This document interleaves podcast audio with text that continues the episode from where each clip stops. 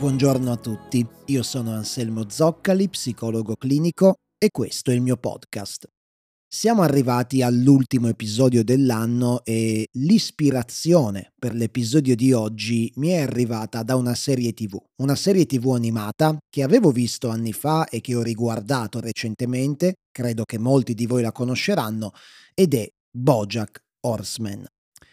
Se l'avete vista sono contento per voi, se non l'avete vista vi consiglio assolutamente di recuperarla. La trovate su Netflix, non fatevi fermare dal fatto che è una serie animata, nel caso le serie animate non siano il vostro genere, perché è un prodotto di una profondità e di un'intensità come se ne vedono pochi. Si ride, si ride molto, anche se spesso è un riso amaro, ma soprattutto si affrontano in questa serie temi quali la depressione, il narcisismo, la dipendenza affettiva, l'abuso genitoriale, l'elaborazione del lutto, insomma, se vi interessano tematiche inerenti alla disciplina psicologica, questa serie è una vera miniera d'oro. Vi assicuro che non sono stato pagato da Netflix per sponsorizzarla, quindi la smetto e vado invece a illustrarvi la scena specifica di Bojack Horseman che mi ha ispirato per questo episodio. La protagonista di questa scena è uno dei personaggi principali della serie ed è una donna di nome Diane. Eh, la potete anche vedere, l'ho messa come copertina dell'episodio. Diane è una aspirante scrittrice con un passato abbastanza difficile alle spalle, un passato fatto di traumi familiari, di relazioni amorose fallite, di episodi depressivi maggiori, insomma è una persona che conosce bene la sofferenza emotiva. Dopo anni di, chiamiamola gavetta, Diane finalmente raggiunge il successo come scrittrice e lo raggiunge con una serie di romanzi, una serie di romanzi per ragazzi che parlano di questa giovane ragazza che fa la detective e risolve casi. Quindi, insomma, romanzi leggeri, di intrattenimento, non particolarmente impegnati.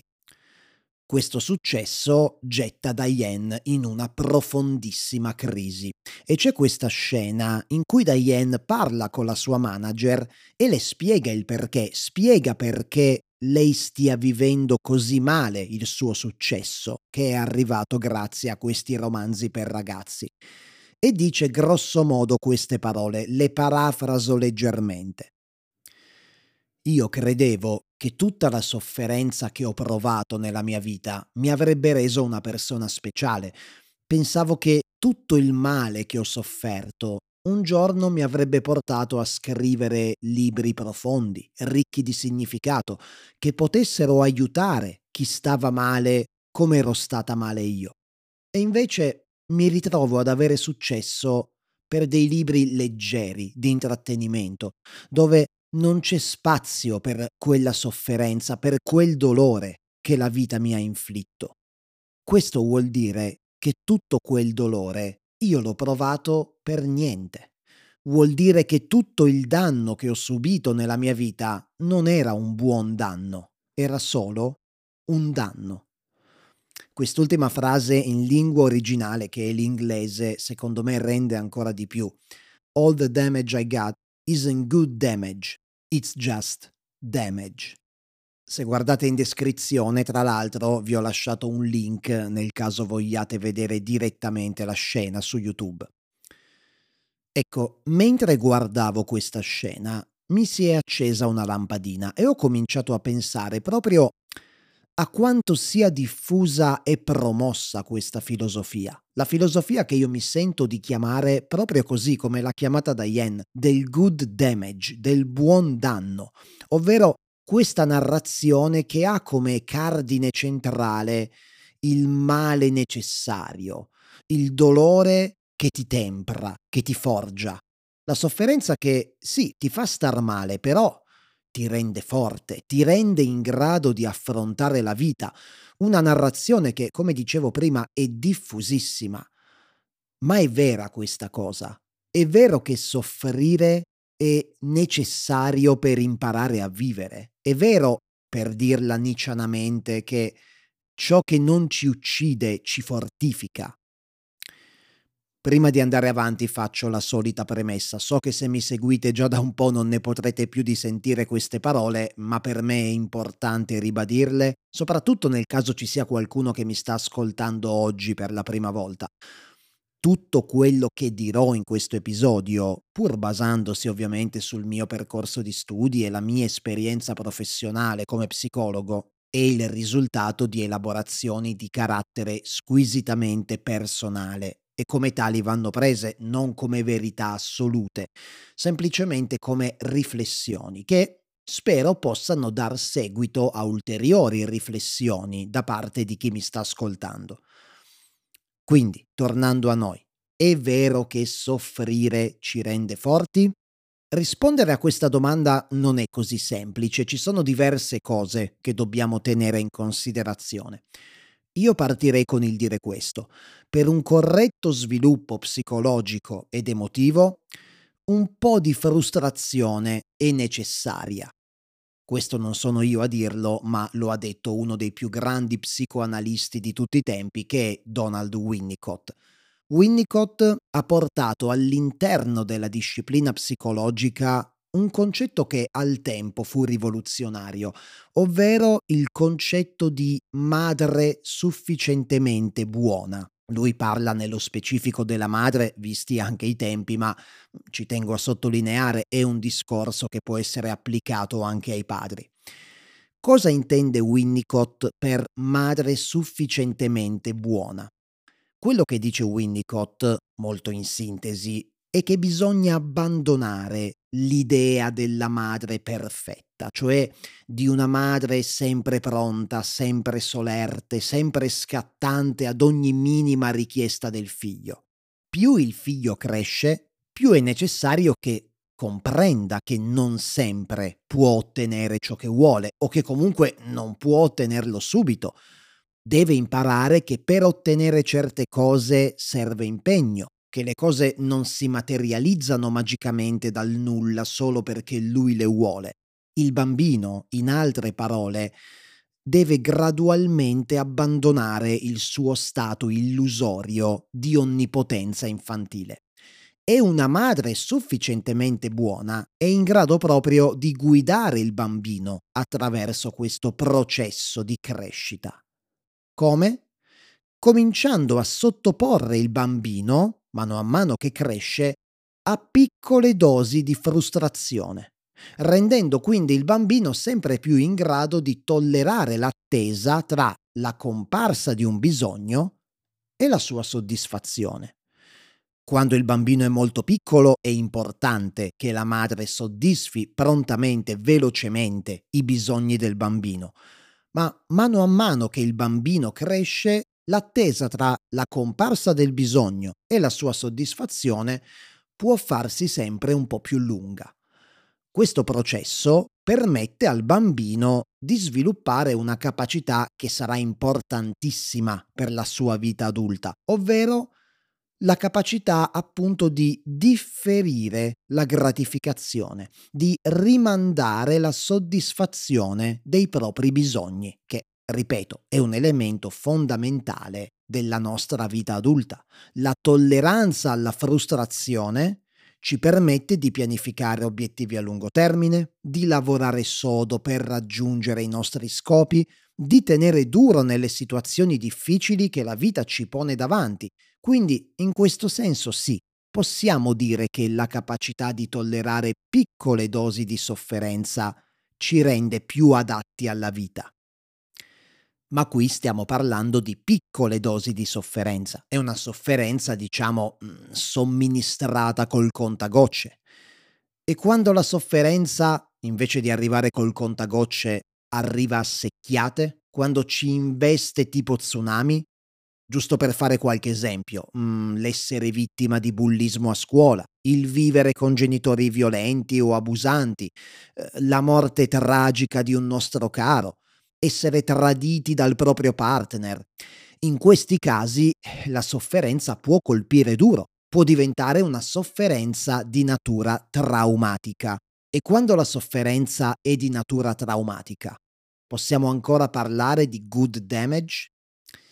dipende, dipende da noi. Allora, partiamo da questo dato. La sofferenza traumatica non ha alcuna valenza educativa o di crescita personale. Soffrire in sé per sé non ci rende più adatti alla vita. Anzi, spesso e volentieri, chi nel corso della sua esistenza ha vissuto numerose esperienze traumatiche presenta un rischio maggiore di sviluppare psicopatologie, come disturbi dell'umore, disturbi d'ansia, disturbi di personalità, disturbi di natura post-traumatica, eccetera. Quindi cominciamo a sfatare questo mito della sofferenza maestra di vita. La sofferenza di per sé, spesso e volentieri, non è una buona maestra. Coloro che soffrono di più nell'infanzia solitamente soffrono di più anche da adulti. Soffrire, se togliamo le frustrazioni adattive di cui parla Winnicott, soffrire non ha un intrinseco valore formativo. Ora, qualcuno potrebbe avere da obiettare su questa cosa, qualcuno potrebbe pensare, beh, se io sono quello che sono oggi è anche grazie alle botte che la vita mi ha dato. Se oggi sono in grado di sopravvivere nella vita, lo devo anche a tutte quelle volte in cui la vita mi ha messo a terra e mi sono rialzato. Quindi la sofferenza in qualche modo mi ha reso più forte. Ok, nessuno sta negando il fatto che le esperienze dolorose, in alcuni casi, sicuramente non tutti, possano insegnarci qualcosa ma cosa ci insegnano e soprattutto a che prezzo. Avete presente quelle persone che sembrano inscalfibili, che non danno mai segni di cedimento, che vanno avanti come treni nella vita, anche quando la vita li mette davanti a sofferenze che dovrebbero stroncarli o quantomeno farli vacillare? Loro niente, come se non sentissero nulla, vanno avanti per la loro strada cosa si dice spesso e volentieri di queste persone o cosa dicono loro di loro stesse. Eh, ma io ho la pellaccia dura. Oppure, frase ancora più significativa, eh, ormai ci ho fatto il callo. Bene, fermiamoci a riflettere su queste parole perché le parole che usiamo spesso non le usiamo a caso. Cos'è un callo? Il callo è pelle morta, pelle morta che quindi non ha sensibilità, non può provare sensazioni dolorose, ma neanche sensazioni piacevoli, è morta ed essendo morta e insensibile, diventa una corazza. Diventa una corazza che protegge ciò che di noi è vivo e sensibile al di sotto. Lo protegge dai dolori che il mondo esterno può infliggerci. Di conseguenza diventiamo più resistenti alla sofferenza, ma al tempo stesso meno vivi, meno sensibili agli eventi della vita. Questa cosa ci immunizza dalla sofferenza, ma anche dalla gioia. Wilhelm Reich, precursore della bioenergetica, parlava di corazza caratteriale. Usava proprio questo termine, una corazza caratteriale che ci costruiamo addosso proprio per schermarci dagli urti emotivi della vita. E Reich non a caso usa il termine corazza perché coinvolge non solo la psiche, ma anche il corpo, i muscoli del corpo. Molte delle fastidiose tensioni muscolari che sviluppiamo nel corso della vita, come, mm, non so, irrigidimento delle spalle o del collo, blocco del diaframma, Molti di questi irrigidimenti muscolari cronici, che spesso ci portiamo dietro per tutta la vita, sono psicogeni, hanno un'origine psicologica. Inconsciamente irrigidiamo il nostro apparato muscolare per non sentire, per bloccare il flusso delle sensazioni e delle emozioni e crediamo che questo voglia dire essere forti. In realtà vuol dire essere rigidi. La sofferenza di per sé non fortifica, casomai irrigidisce. Siamo noi che scambiamo la rigidità per forza, che scambiamo l'incapacità di sentire per capacità di sopportare. Il danno che ci rende rigidi e che anestetizza la nostra vitalità non è un buon danno, come dice Diane in Bojack Horseman, è solo danno. Ora, so che forse sono stato un po' troppo tranchant, quindi permettetemi di aggiustare un po' il tiro. Non sto dicendo che dalle nostre esperienze dolorose non si possa ricavare qualcosa di buono. La sofferenza, ad esempio, in alcuni casi ci permette di accedere a un'esperienza molto bella e gratificante, che è la riparazione. Molti psicologi, giusto per fare un esempio, sono persone che hanno attraversato sofferenze importanti e che hanno imparato l'arte della riparazione, applicandola in primis a se stessi e poi trasmettendola ad altri. Quello che voglio dire è che per trasformare la sofferenza che abbiamo vissuto in qualcosa di utile, di edificante per il nostro percorso di vita, non basta semplicemente imparare ad incassare le botte, non basta desensibilizzarsi credendo che il sentire meno ci renda più forti. Quando ci trinceriamo dietro ad una corazza rigida e insensibile, in realtà stiamo barattando la vita con la sopravvivenza. Stiamo rinunciando a vivere per sopravvivere. Se vogliamo che la sofferenza ci insegni davvero qualcosa, ci renda davvero più adatti a vivere e non solo a sopravvivere, dobbiamo imparare ad avere con lei un rapporto onesto. Dobbiamo quindi legittimarla quando c'è, Dobbiamo invitarla a entrare quando gli eventi spiacevoli della nostra vita ce la mandano sulla porta dobbiamo imparare a parlarci. Il dolore può essere una finestra sulle nostre dinamiche interne più profonde, ma guardarci attraverso eh, non è facile, né tantomeno piacevole. Spesso e volentieri potremmo aver bisogno di una figura che ci sta accanto durante questo processo, uno psicologo, uno psicoterapeuta, che ci aiuti in questo processo di esplorazione e comprensione del dolore allora forse in questo caso si può parlare di good damage. Ma la parte buona siamo noi a mettercela, non è qualcosa di connaturato alla sofferenza stessa. Io ho fatto diversi percorsi di crescita personale nella mia vita e in molti di questi percorsi che ho fatto sentivo spesso dire una frase ad alcuni miei compagni di percorso, una frase che mi faceva salire il nervoso. E la frase era sempre qualcosa del genere. Sono grato alla tragedia X, inseritene una a caso, perché quella tragedia che ho subito mi ha portato qui a fare questo percorso, quindi devo ringraziarla, devo ringraziare questa cosa terribile che mi è successa. Quando sentivo frasi del genere pensavo ma porca miseria, stai a vedere che adesso soffrire è una fortuna. Sta a vedere che devo essere grato al dolore che ho provato o che mi è stato inflitto. No, mi dispiace, io non provo gratitudine per la sofferenza che ho provato nella vita, casomai provo gratitudine nei confronti di me stesso per aver saputo prendere quella sofferenza e usarla per la mia crescita. Provo gratitudine nei confronti di tutte le persone che mi sono state vicino nei momenti di sofferenza e che mi hanno aiutato in questo processo di elaborazione, ma sicuramente non dirò mai grazie alla sofferenza. Non assegnerò a lei meriti che in realtà sono miei e delle persone che ho la fortuna di avere attorno. Allora, per concludere, esiste il good damage? Io credo, se mi permettete un gioco di parole anglofono, che più che il good damage esista il good manage. Si dovrebbe dire good management, ma passatemi good manage, so che non è proprio corretto in inglese, ma se no il gioco di parole non riesce. Good manage, ovvero il buon maneggiamento, la capacità cioè di usare in modo proficuo ciò che la vita ci mette davanti, tutto ciò che la vita ci mette davanti, che siano cose belle o brutte, piacevoli o spiacevoli, gioie o sofferenze.